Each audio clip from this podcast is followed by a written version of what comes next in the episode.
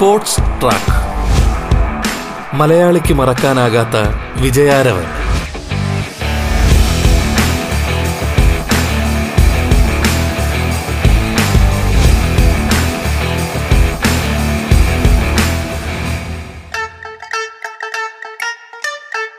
നമസ്കാരം പ്രിയപ്പെട്ട ശ്രോതാക്കളെ, സ്പോർട്സ് ട്രാക്കിലേക്ക് സ്വാഗതം. സ്പോർട്സ് ട്രാക്കിൽ ഇന്ന് കായിക പരിശീലകൻ ജോയ് ജോസഫാണ് അതിഥിയായി പങ്കുചേരുന്നത്. സ്വാഗതം സ്പോർട്സ് ട്രാക്കിലേക്ക്.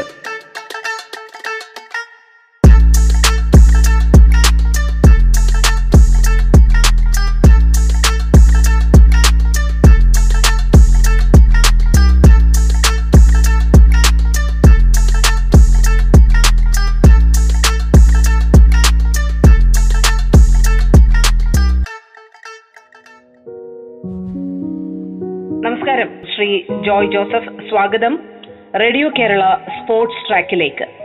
ഒരു സ്പോർട്സ് കോച്ചിന്റെ മുമ്പിലാണ് ഇന്ന് സ്പോർട്സ് ട്രാക്ക് എത്തി നിൽക്കുന്നത്. ആമുഖമായി എന്താണ് ഞങ്ങളുടെ ശ്രോതാക്കളോട് സാറിന് പറയാനുള്ളത്?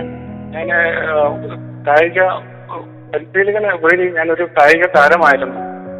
ചെറുപ്പത്തിലെ ഞാൻ വളരെയധികം സ്പോർട്സിനോട് എനിക്ക് വളരെ താല്പര്യം ഉണ്ടായിരുന്നു. ആ വീടുകളിലെ ജോലിപരമായിട്ടുള്ള കാര്യങ്ങൾ ഞാൻ സഹായിക്കുമായിരുന്നു. അപ്പൊ സമയം കിട്ടുമ്പോഴൊക്കെ അവിടെ ഉള്ളവരുമായിട്ടും വോളിബോൾ അങ്ങനെയുള്ള കളികളിലൊക്കെ ഏർപ്പെടുകയും അങ്ങനെ സ്കൂൾ തലങ്ങളിൽ പള്ളികളിൽ നടക്കുന്ന ഈ ആനുവൽ മത്സരങ്ങളിൽ പങ്കെടുക്കുകയും അങ്ങനെ എനിക്ക് കുറച്ച് പ്രോത്സാഹനം കിട്ടുന്നതിന്റെ ഉപരിയായിട്ട് ഞാൻ ചെറുപ്പം മുതലേ സ്കൂളിൽ പഠിച്ചുകൊണ്ടിരുന്നപ്പം മുതൽ കായിക രംഗത്ത് വരികയും പത്താം ക്ലാസ്സിൽ പഠിക്കുന്ന സമയത്തായിരുന്നു എൻ്റെ ആദ്യത്തെ സംസ്ഥാനതല മത്സരത്തിൽ പങ്കെടുക്കാൻ എനിക്ക് അവസരം കിട്ടിയത്. അങ്ങനെ ഞാനൊരു കായിക താരമായിരുന്നു. അതിൽ അതിന്റെ പ്രചോദനം കൊണ്ടാണ് എനിക്കിപ്പം ഒരു കായിക പരിശീലനം എന്നുള്ള ഒരു നിലയിലേക്ക് എത്താൻ കഴിഞ്ഞത്. എൻ്റെ ഉയർന്ന പഠനവും മറ്റെല്ലാം എനിക്ക് ഈ കായിക രംഗത്തോടു കൂടിയാണ് ഞാൻ പരിശീലനത്തിനായിട്ട് വരാൻ കഴിഞ്ഞത്. വളരെ വർഷങ്ങൾ നീണ്ട കായിക അധ്യാപക പരിശീലന ഒരു എക്സ്പീരിയൻസ് ആണ് അങ്ങേക്കുള്ളത്. അതിന്റെ നിറവിൽ നിൽക്കുമ്പോ ഒന്ന് തിരിഞ്ഞു നോക്കുമ്പോ പെട്ടെന്ന് തോന്നുന്നത് എന്താണ്? എത്ര വർഷത്തോളം ഈ രംഗത്ത് ചെലവഴിച്ചു ചെലവഴിക്കുന്നു, എങ്ങനെയാണ് അതിനെ കാണുന്നത്? ഞാൻ പതിനാറാമത്തെ വയസ്സിൽ എന്റെ കായിക രംഗത്തേക്കുള്ള വരവ് തുടർന്ന് കൊണ്ടുപോയിരുന്നു. ഞാൻ ഏകദേശം ഇരുപത്തിയഞ്ച് വയസ്സ് വരെയും അത് തുടർന്ന് സംസ്ഥാന ജൂനിയർതല മത്സരങ്ങളിൽ പങ്കെടുക്കുകയും വിജയം നേടുകയും കൂടുതൽ സ്പെഷ്യലൈസ്ഡ് ഇവന്റിലേക്ക് വരാനായിട്ട് എനിക്ക് middle distance middle and long distance ഇവന്റിലേക്ക് വരാനും അങ്ങനെ മത്സരങ്ങളിൽ പങ്കെടുക്കാനും അതോടൊപ്പം തന്നെ ആ തുടർച്ചയായ പരിശീലനം കൊണ്ടും വിദ്യയായ പരിശീലനം കൊണ്ടും എന്റെ അഭിരുചി എനിക്ക് പരിപോഷിപ്പിക്കാൻ കഴിഞ്ഞു. യൂണിവേഴ്സിറ്റി തല മത്സരങ്ങളിൽ മെഡൽ ലഭിക്കുകയും അങ്ങനെ ഓൾ ഇന്ത്യ ഇന്ത്യ യൂണിവേഴ്സിറ്റി മത്സരങ്ങളിൽ എനിക്ക് അയ്യായിരം മീറ്റർ പതിനായിരം മീറ്റർ നേട്ടം നേടാൻ കഴിഞ്ഞു. അപ്പൊ അതിനോടനുബന്ധിച്ച് ഞാൻ എന്റെ പോസ്റ്റ് ഗ്രാജുവേഷൻ കഴിഞ്ഞതിന് ശേഷം ഞാൻ പാലത്തണ്ടാവ് കോളേജിലാണ് പഠിച്ചിരുന്നത്. അതിനുശേഷം ഞാൻ ബാംഗ്ലൂരിൽ നടന്ന കോഴ്സിൽ കോച്ചാവാനുള്ള കോഴ്സിൽ ഡിപ്ലോമ എടുക്കുകയും അങ്ങനെ എനിക്ക് സ്പോർട്സ് അതോറിറ്റി ഓഫ് ഇന്ത്യയിലെ കോച്ചായിട്ട് ലഭിക്കുകയും ആദ്യമായിട്ട് എനിക്ക് പോസ്റ്റിംഗ് കിട്ടിയത് ഗോവ യൂണിവേഴ്സിറ്റിയിലായിരുന്നു. അപ്പൊ അവിടെ ചെന്നപ്പോൾ എനിക്ക് അവിടുത്തെ കുട്ടികളെ നല്ലപോലെ പരിശീലിപ്പിക്കാൻ ഒരു അവസരം ഉണ്ടായിരുന്നില്ല. പക്ഷെ അവിടെ ഒരു ഒരു ഒരു ഒരു ഒരു എന്തോ പറയാൻ പറ്റൊരു കഠിനാധ്വാനം ചെയ്യുന്ന ഒരു കുട്ടികളെ പരിശീലിക്കുന്ന കുട്ടികളെ നമുക്ക് കാണാൻ കഴിഞ്ഞില്ല. എങ്കിൽ തന്നെയും അവിടെ ഒരു സമ്മർ ക്യാമ്പുകൾ നടത്തി അവരെ ആകർഷിക്കാനും അതിന്റെ പ്രയോജനം പറയാനും അങ്ങനെ മത്സരങ്ങളിൽ അവരെ പങ്കെടുപ്പിക്കാനും എയ്റ്റി നയനിൽ കാലിക്കറ്റ് തേഞ്ഞിപ്പാലത്ത് നടന്ന മത്സരങ്ങളിൽ ആ ടീമിന് ഫോറിന്റെ ഫോറിന്റെ ടീമിനെ സെമിഫൈനലിൽ എത്തിക്കാൻ എനിക്ക് കഴിഞ്ഞു. അത് കഴിഞ്ഞിട്ട് എനിക്ക് കമ്പാൽ ഒരു സായി എനിക്ക് പോസ്റ്റിംഗ് കിട്ടി. പോസ്റ്റ് പോസ്റ്റിലായിരുന്നു. അവിടെ കായിക അഭിരുചിക്കുള്ള കുട്ടികളെ സെലക്ട് ചെയ്ത് ചരിത്രത്തിൽ ആദ്യമായി ഗോവയിലെ സ്കൂൾ നാഷണലിൽ അഞ്ച് മെഡൽ എനിക്ക് കരസ്ഥമാക്കി കൊടുക്കാൻ കഴിഞ്ഞു. അതിനെനിക്കൊരു ഒരു അവസരം ലഭിച്ചു. അതിനുശേഷം എൻ്റെ ട്രാൻസ്ഫർ ആയിട്ട് നീൽഗിരീസിലാണ് വന്നത്. അവിടെ ഉള്ള സ്കൂളുകളിലെല്ലാം ഒത്തിരി ടാലന്റുള്ള കുട്ടികളെ കണ്ടെത്താനും പരിശീലിപ്പിക്കാനും കഴിഞ്ഞു. അതോടൊപ്പം തന്നെ മദ്രാസ് റെജിമെന്റ് സെന്ററിൽ എന്നെ പ്രത്യേകം ക്ഷണിച്ച് അവിടുത്തെ ഒരു ടീമിനെ വാർത്തെടുക്കാനും അവരുടെ സർവീസസ് മത്സരങ്ങളിലും എല്ലാം പങ്കെടുപ്പിക്കാനും ദേശീയ അന്തർദേശീയ തലത്തിലെ അവരെ കുറെ കുട്ടികളെ എനിക്ക് എത്തിക്കാനും കഴിഞ്ഞു. അതിനുശേഷം ആണ് എനിക്ക് കേരളത്തിലേക്ക് തന്നെ സ്വന്തം നാടായ കേരളത്തിലേക്ക് ട്രാൻസ്ഫർ ലഭിക്കുകയും അങ്ങനെ ഡേ ബോർഡർ സ്കീം പദ്ധതിയിലേക്ക് എല്ലാവർക്കും അറിയാവുന്ന ദേശീയ തലത്തിലുള്ള physical education college Lakshmi Bai national college of physical education തിരുവനന്തപുരത്ത് വരാനും അത് നയൻറ്റീൻ നയൻറ്റി നയനിലാണ്. അവിടെ തുടങ്ങി എനിക്ക് കൂടുതൽ അച്ചീവ്മെന്റ്സ് കേരളത്തിലെ കുട്ടികളെ ഒക്കെ നേടിക്കൊടുക്കാനായിട്ട് പരിശീലിപ്പിക്കാൻ അവസരം കഴിഞ്ഞു. അതിൽ ആദ്യത്തെ പടിയായിട്ട് എനിക്ക് രാജീവ് ജി എന്ന ഒരു കട്ടായിക്കോണത്തിലുള്ള ഒരു കുട്ടിയെ ടാലന്റ് കണ്ടെത്തി പരിശീലിപ്പിച്ച് പി ടി ഉഷയുടെ ഇരുപത്തഞ്ച് വർഷം പഴക്കമുള്ള നൂറ് മീറ്റർ ഹരിസിന്റെ അടുത്തടുത്ത് ഭേദപ്പെടുത്തി അങ്ങനെ ഒരു പ്രസക്തിയിലേക്ക് ഉള്ള ഒരു തുടക്കമായിരുന്നു. ആ കുട്ടി അതിനുശേഷം അന്താരാഷ്ട്ര തലത്തിലേക്ക് പോയി. അതിനോടൊപ്പം തന്നെ നിരവധി കായിക താരങ്ങളെ ദേശീയ തലത്തിലും അന്താ വളരെ കുറച്ച് കായിക താരങ്ങളെ അന്തർദേശീയ തലത്തിൽ എത്തിക്കാനും കഴിഞ്ഞു. അതിൽ പ്രധാനപ്പെട്ട് പറയേണ്ട പി ജെ ശ്രീധരൻ, അതുപോലെ ആൽബിൻ തന്നി, അഭിനന്ദ സുന്ദരേഷൻ, അമൃതായം, അങ്ങനെ നിരവധി നിരവധി പേരുണ്ട്. ജിങ്ങിൽ ചേട്ടം, അതുപോലെ ജിങ്കിൾ ടോമി, ഇവരെല്ലാം സ്കൂൾ തല മത്സരങ്ങളിൽ പങ്കെടുത്ത് അന്തർദേശീയ തല ദേശീയ തലത്തിലേക്ക് ഇവിടെ പങ്കെടുപ്പിക്കാനും കഴിഞ്ഞു.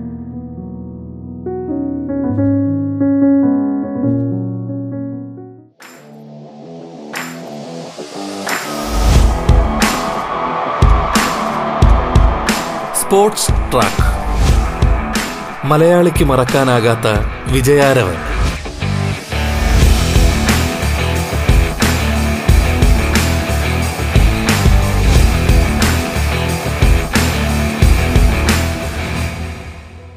അതിൽ അതുപോലെ തന്നെ എൻ്റെ കൂടെ ട്രെയിൻ ചെയ്യുന്ന പ്രിത്തില്ല ഡാനിയല് കഴിഞ്ഞ ടൂ തൗസൻഡ് നയൻറ്റീൻ ചൈനയിൽ നടന്ന ഏഷ്യൻ യൂത്ത് മീറ്റ് പങ്കെടുപ്പിക്കാനും താജിക്കിസ്ഥാനിൽ നടന്ന ഇൻവിറ്റേഷൻ ഇന്റർനാഷണൽ മീറ്റ് മെഡൽ കരസ്ഥമാക്കി കൊടുക്കാൻ എനിക്ക് കഴിഞ്ഞു. അതോടൊപ്പം തന്നെ മൂന്ന് നാല് കുട്ടികൾ എന്നോടൊപ്പം ഉണ്ട്. ഇപ്പോൾ ഞാൻ കഴിഞ്ഞ നവംബറിൽ റിട്ടയർമെന്റ് ആയി എങ്കിൽ തന്നെയും എൻ്റെ കോച്ചിങ് പരിശീലനങ്ങളൊക്കെ ഇവിടെ തന്നെ തുടരുന്നുണ്ട്.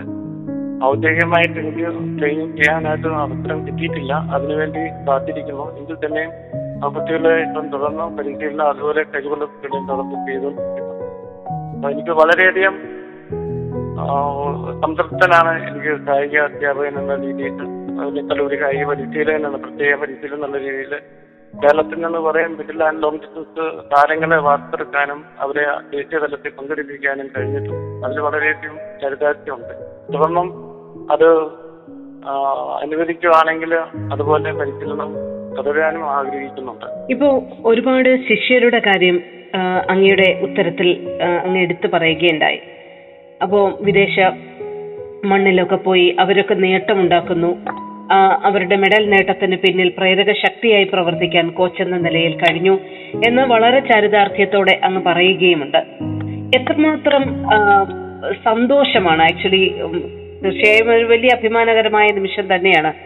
എങ്കിലും ആ ഒരു നിമിഷം, സ്വന്തം പരിശീലിപ്പിച്ച ശിഷ്യർ മെഡൽ നേടുന്നു, ആ വലിയ നേട്ടങ്ങൾ സ്വന്തമാക്കുമ്പോൾ ഒരു ഗുരു എന്നുള്ള നിലയിൽ എങ്ങനെയാണ് അങ്ങത് എൻജോയ് ചെയ്യുന്നത്, എങ്ങനെയാണ് അങ്ങതിനെ നോക്കി കാണുന്നത്? എന്നെ സംബന്ധിച്ച് ഞാൻ ഒരു പരിചയക്കാർ വഴി ഞാൻ എനിക്ക് എൻ്റെതായ ഒരു കാഴ്ചപ്പാട് എനിക്കുണ്ടായിരുന്നു. ആ കുട്ടികളെ കൂടുതൽ പറയുകയാണെങ്കിൽ നമ്മുടെ കായിക പ്രതിഭകൾ വളരെയധികം സാമ്പത്തികമായിട്ട് പിന്നോക്കം നിൽക്കുന്ന തലങ്ങളിൽ നിന്ന് വരുന്ന കുട്ടികളാണ്. അതുപോലെ തന്നെ അവരുടെ ജീവിത സാഹചര്യത്തിൽ പരിശീലന സൗകര്യങ്ങളോ അടിസ്ഥാന സൗകര്യങ്ങളോ ഇല്ലാത്ത കുട്ടികളാണ്. അപ്പൊ അവർക്ക് ഇങ്ങനെ ഒരു അവസരം ലഭിക്കുമ്പം അവർക്ക് എത്ര നല്ല രീതിയിൽ ഒരു അന്തർദേശീയ തലത്തിലേക്ക് കൊണ്ടുവരുന്നതിന് അവരുടെ കായിക അഭിരുചിയെ ആദ്യം മനസ്സിലാക്കാനും അവരുടെ ഫിസിക്കൽ ക്യാരക്ടറേഴ്സ് അനുസരിച്ച് അവരുടെ ഇവന്റുകൾ ചൂസ് ചെയ്യാനായിട്ടുള്ള ഒരു തയ്യാറെടുപ്പായിരിക്കും ആദ്യം ഉണ്ടാകുക. അതോടൊപ്പം തന്നെ നല്ല അച്ചടക്ക ബോധത്തോടുകൂടിയും ദൃഢനിശ്ചയത്തോടുകൂടിയും കഠിനാധ്വാനം ചെയ്യുന്ന ഒരു കായിക താരത്തെ ആണ് വാർത്തെടുക്കണം എന്നുള്ള രീതിയിലാണ് ഞാൻ എപ്പോഴും ശ്രദ്ധിക്കാറുള്ളത്. അത് അവർക്ക് പറഞ്ഞു കൊടുക്കാനും അവർക്ക് അവരുടെ ആ കായിക ഇവന്റ് സ്പെഷ്യലൈസ് ചെയ്യുമ്പോൾ അതിന് അനുയോജ്യമായിട്ടുള്ള പല ഘടകങ്ങളുണ്ട്. അവരുടെ ശാരീരിക ചലനങ്ങളും ആ ഇവന്റിന് അനുയോജ്യമായ രീതിയിലും അവരുടെ ശാരീരിക ഘടനകൾ അതിനനുയോജ്യമായ രീതിയിലും അതുപോലെ തന്നെ അതിന് ആവശ്യമായിട്ടുള്ള പോഷകാഹാരങ്ങൾ അത് ലഭിക്കുന്നതിനും അതുപോലെ അതിനനുയോജ്യമായിട്ടുള്ള അവരുടെ തെറ്റായ പ്രവണതകളെ അല്ലെങ്കിൽ തെറ്റായ രീതിയിലുള്ള ടെക്നിക്കുകളെ നല്ല രീതിയിൽ കൊണ്ടുവരുന്നതിനും അന്താരാഷ്ട്ര തലത്തിൽ അവർ ഒരു കോമ്പറ്റീറ്റന്റ് ആയിട്ട് പങ്കെടുക്കുന്നതിനും ഒരു മാനസികമായിട്ട് വളർച്ച അവർക്ക് ലഭിക്കുന്നതിനും ഒക്കെ വളരെയധികം ശ്രദ്ധിക്കാറുണ്ടായിരുന്നു. പ്രത്യേകിച്ച് അവരുടെ ശരീ ഒരു കഠിനാധ്വാനം ചെയ്ത് ശരീരത്തിന്റെ ഒരു ഒരു പ്രയോജനം ഒരു ഇമ്പ്രൂവ്മെന്റ് ഒരു പ്രോഗ്രസ് മാത്രമല്ല അവർക്ക് വേണ്ട, അവരുടെ മാനസികമായ വളർച്ചയും അതുപോലെ തന്നെ അവർക്ക് ശാരീരികമായിട്ടുള്ള അവർക്ക് വിശ്രമവും അതുപോലെ തന്നെ അവരുടെ പഠന കാര്യങ്ങളും അതുപോലെ തന്നെ അവരുടെ ഭക്ഷണ രീതികളും ഇതെല്ലാം കൊണ്ടുപോകുന്നതിന് വേണ്ടി വളരെയധികം ശ്രദ്ധിക്കുകയും അതിനവരെ പ്രാപ്തരാക്കാനും ആ കഴിവുകൾ അവരെ നിലനിർത്താനും വേണ്ടി അവരുടെ ആ എല്ലാ കാര്യങ്ങളും ശ്രദ്ധിക്കുന്നുണ്ടായിരുന്നു. അതിൽ വളരെയധികം സന്തോഷമുണ്ട്. പല കുട്ടികൾക്കും അത് പ്രയോജനപ്പെട്ടിട്ടുണ്ട്. പലരും അതിൽ വളരെയധികം സന്തോഷത്തോടെ വിളിക്കാറുണ്ട്. അവർ പലരും പല ഉന്നത നിലയിൽ എത്തിയിട്ടുണ്ട്. അത് പിന്നെ അതിൽ വളരെയധികം സന്തോഷമുണ്ട്.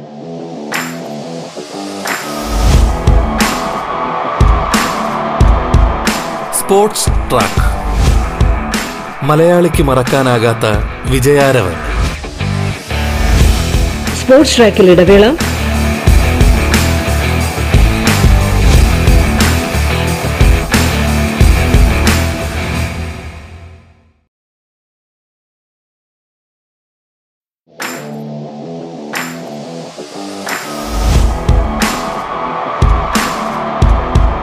സ്പോർട്സ് ട്രാക്ക്, മലയാളിക്ക് മറക്കാനാകാത്ത വിജയാരവൻ. കായിക താരം ജോയ് ജോസഫാണ് അതിഥിയായി പങ്കുചേരുന്നത്. തുടർന്ന് കേൾക്കാം സ്പോർട്സ് ട്രാക്ക്.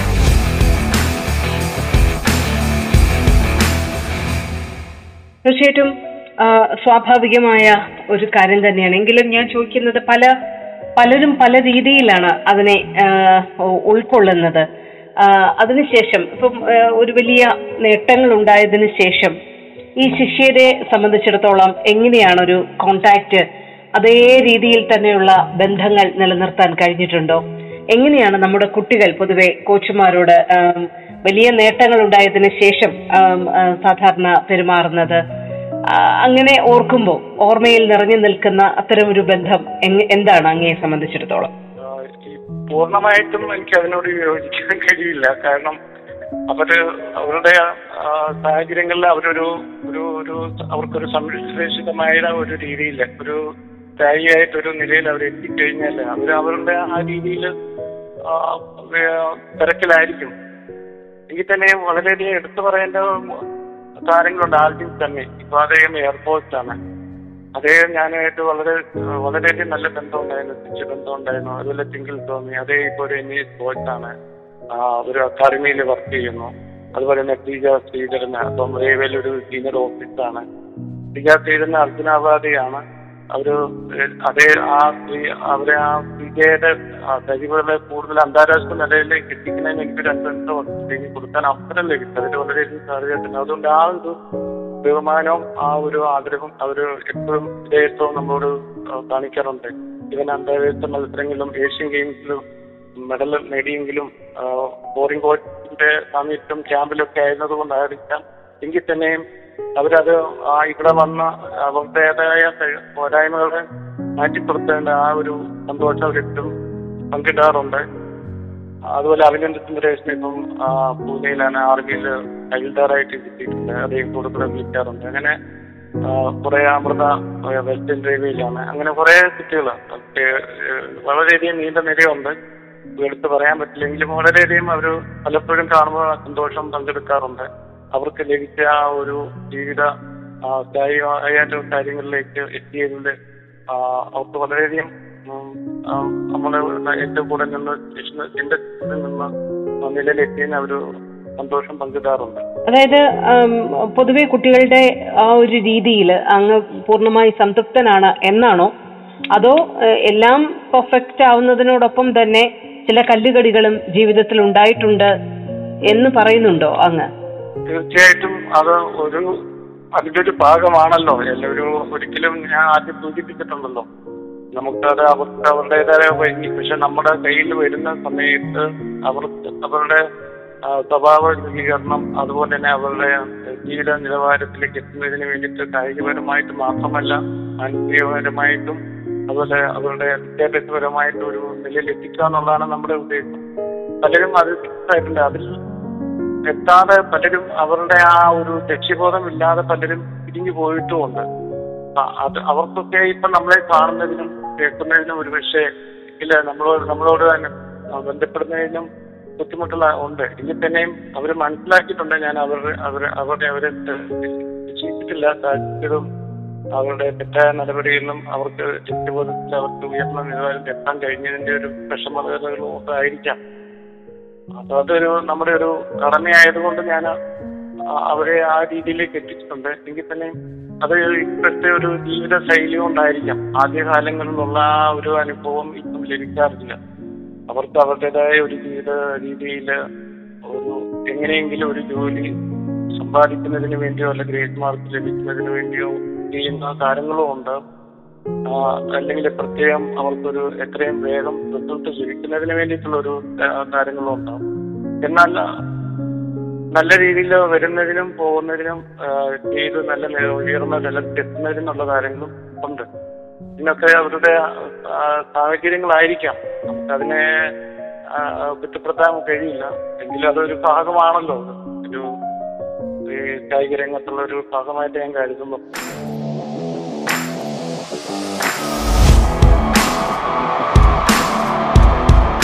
സ്പോർട്സ് ട്രാക്ക്, മലയാളിക്ക് മറക്കാനാകാത്ത വിജയാരവൻ.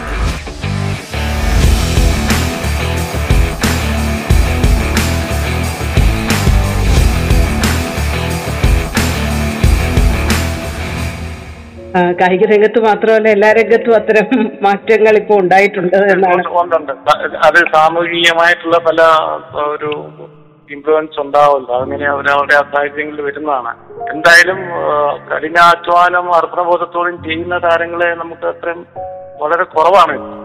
ഉദാഹരണം പറയുകയാണെങ്കിൽ പി ടി ഉഷ, അജു ഗോമി, ജോർജ്, ടി ടി യോഗന്നാൻ, സുരേഷ് ബാബു, അങ്ങനെ നമുക്ക് പറയാം നമ്മുടെ കേരളത്തിന്റെ ഇതിഹാസങ്ങളാണ്. അവരുടെയൊക്കെ ആ ശൈനി വിൽക്കുന്ന അവരുടെയൊക്കെ ആ നിലവാരം അവർ നിരന്തരമായി കഠിനാധ്വാനം ചെയ്ത് ആണ് ഒരു അവർക്ക് ഇത്തരം സാഹചര്യങ്ങളുള്ള പിന്നെ പഠിച്ചിരുന്ന സാഹചര്യങ്ങളില്ലാതെ അവർ വേൾഡ് ലെവൽ വരെ എത്തിയിട്ടുണ്ട്. ഇവന് അഞ്ചു ഗോപി ജോർജ് മരുന്ന് വരെ ലഭിച്ചിട്ടുണ്ട്. അപ്പൊ അതൊക്കെ വെച്ച് നോക്കുമ്പം ഇന്ന് ഗവൺമെന്റ് തലത്തിൽ വളരെയധികം സൗകര്യങ്ങളും അല്ലെങ്കിൽ അതിനുള്ള പല പദ്ധതികളും രൂപപ്പെടുത്തുന്നുണ്ട്. അത് പ്രയോജനപ്പെടുത്താൻ ഒരു നമ്മുടെ ആ സംസ്കാരം അങ്ങോട്ട് വന്നിട്ടില്ല. ഒരുപക്ഷെ പേരൻസിന്റെ ഇൻഫ്ലുവൻസ് ഉണ്ടാകും, അവർ എഞ്ചിനീയറോ ഡോക്ടറോ ആകണം എന്നുള്ള രീതിയിലേക്കാണ്. ഇപ്പം മറ്റു രാജ്യങ്ങളിൽ വിദേശ രാജ്യങ്ങളിലൊക്കെ ആണെങ്കിൽ അതുപോലെ തന്നെ അവർ നല്ല മക്കളെ കായിക താരം ആക്കണം എന്നുള്ള രീതിയിൽ ആ രീതിയിൽ അവർ കൊണ്ടുവരുന്നത്. അങ്ങനെ ഒരു പക്ഷേ ഇതൊക്കെ സംസ്കാരത്തിന്റെ ഭാഗമായിരിക്കാം. ഒറ്റപ്പെട്ട സംഭവങ്ങളായിട്ടേ ഞാൻ കാണുന്നുള്ളൂ. ഇപ്പോ നമ്മളിപ്പോ പറഞ്ഞു വന്നതിന്റെ കൂട്ടച്ചേർത്ത് പറയുമ്പോൾ ഒരു ചോദ്യം കൂടി ചോദിക്കാൻ തോന്നി. ഇപ്പൊ ഈ ആദ്യ കാലഘട്ടങ്ങളിൽ അങ്ങ് പരിശീലിപ്പിക്കുന്ന ശിഷ്യരും അവിടെ നിന്നിപ്പോ പുതിയ തലമുറയുടെ കാര്യം തന്നെ അങ്ങ് ഈ അഭിമുഖത്തിൽ പറയുകയുണ്ടായി. അവിടേക്കൊക്കെ വരുമ്പോ അങ്ങയുടെ ഈ പരിശീലന രീതികള് രീതികൾ എന്ന് പറഞ്ഞാൽ പൊതുവെ ഈ ശിഷ്യരെ സമീപിക്കുന്ന രീതികളിൽ തന്നെ അങ്ങ് മാറ്റം വരുത്തിയിട്ടുണ്ടോ? അതായത് തലമുറകൾ മാറുമ്പോ ആ മാറ്റം പരിശീലനത്തിലും സ്വാഭാവികമായി വരാറുണ്ടോ ആ ശൈലിയിലും? തീർച്ചയായിട്ടും മാറ്റം വരുത്തുന്നുള്ളൂ. കാരണം നമുക്ക് ക്ഷമാശീലം ഉണ്ടെങ്കിൽ മാത്രമേ അല്ലോ നമ്മൾ പല പല കാര്യങ്ങളിലും നമ്മൾ നമ്മുടെ ആഗ്രഹം നമ്മുടെ അവരൊരു അന്താരാഷ്ട്ര തലത്തിൽ എത്തുന്നതിന് വേണ്ടിയിട്ട് ദൃഢമായിട്ട് നിശ്ചയം അതുപോലെ തന്നെ അശ്രദ്ധ ബോധവും കഠിനാധ്വാനം ചെയ്ത് ആ ലക്ഷ്യബോധം ഉണ്ടെങ്കിൽ ഒരു വൃത്തിയാക്കി തീർക്കാനാണ് നമ്മൾ ശ്രമിക്കുന്നത്. അപ്പൊ ആ രീതിയിൽ നിന്ന് അവർ വ്യതിചലിക്കുക ഒരു പക്ഷെ പേരൻസിന്റെ ഇൻഫ്ലുവൻസ് കൊണ്ട് അവർക്ക് താൽക്കാലികമായിട്ടൊരു നേട്ടം അല്ലെങ്കിൽ ഒരു ജോലി അങ്ങനെ ഒരു സ്ഥിരത അവർ നോക്കുന്നെങ്കിൽ നമുക്ക് അവരെ കഴിക്കാൻ പറ്റില്ല. പിന്നെ അതുപോലെ തന്നെ ഒരു കായിക രംഗത്ത് പല തെറ്റായ പ്രവണതകളിൽ പോകുമ്പോൾ നമ്മൾ അതിനെ ഒരിക്കലും ഉദാഹരണം പറയുകയാണെങ്കിൽ ഡോപ്പിംഗ്, അപ്പം അതിനുള്ള നമ്മൾ ഒരിക്കലും അനുകൂലം ഇല്ല. അപ്പൊ അങ്ങനെയുള്ള സാഹചര്യങ്ങളിൽ നമ്മളെ ഒഴിവാക്കി അവരെ ഒഴിവാക്കാൻ ശ്രമിക്കും, അല്ലെ പറഞ്ഞു മനസ്സിലാക്കാൻ നോക്കും.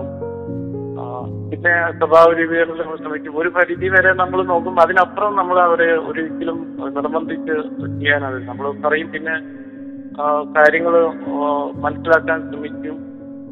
അത് ആയിട്ടില്ലെങ്കിൽ നമ്മൾ നമ്മുടെ അവരുടെ താല്പര്യങ്ങൾ അനുസരിച്ച് ട്രെയിനിങ്ങിൽ കുറെ വകഭേദങ്ങൾ വരുത്തും, അത്രേ ഉണ്ടാവത്തും. എങ്കിലും അതിൻ്റെ നേട്ടത്തിൽ നമുക്കൊരു സന്തോഷം ഉണ്ടാവത്തില്ല. കാരണം നമ്മൾ ഉദ്ദേശിക്കുന്ന രീതിയിൽ അത് അതിന്റെ ഒരു അത്യുന്നതയിലേക്ക് എത്തിക്കുന്നതിന് നമുക്ക് സാധിക്കില്ലല്ലോ എന്നുള്ളൊരു മനഃപ്രയാസം ഉണ്ടാവും. എങ്കിലും നമ്മുടെ സാഹചര്യത്തിനനുസരിച്ച് നമ്മൾ ഉപദേശിച്ച് നമ്മൾ അങ്ങനെ സംതൃപ്തി അറിയും. പരിശീലന രീതികളും നമ്മൾ അതിന് പ്രശ്നങ്ങൾ ഉണ്ടാവാത്ത രീതിയിൽ ആക്കി ചെയ്ത് മുന്നോട്ട് പോകും. അങ്ങനെയാണ്.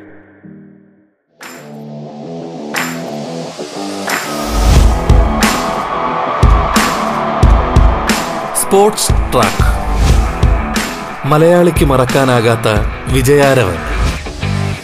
കായിക പരിശീലകൻ ജോയ് ജോസഫാണ് അതിഥിയായി പങ്കുചേർന്നത്. സ്പോർട്സ് ട്രാക്കിന്റെ ഇന്നത്തെ അധ്യായം പൂർണ്ണമാകുന്നു. നമസ്കാരം.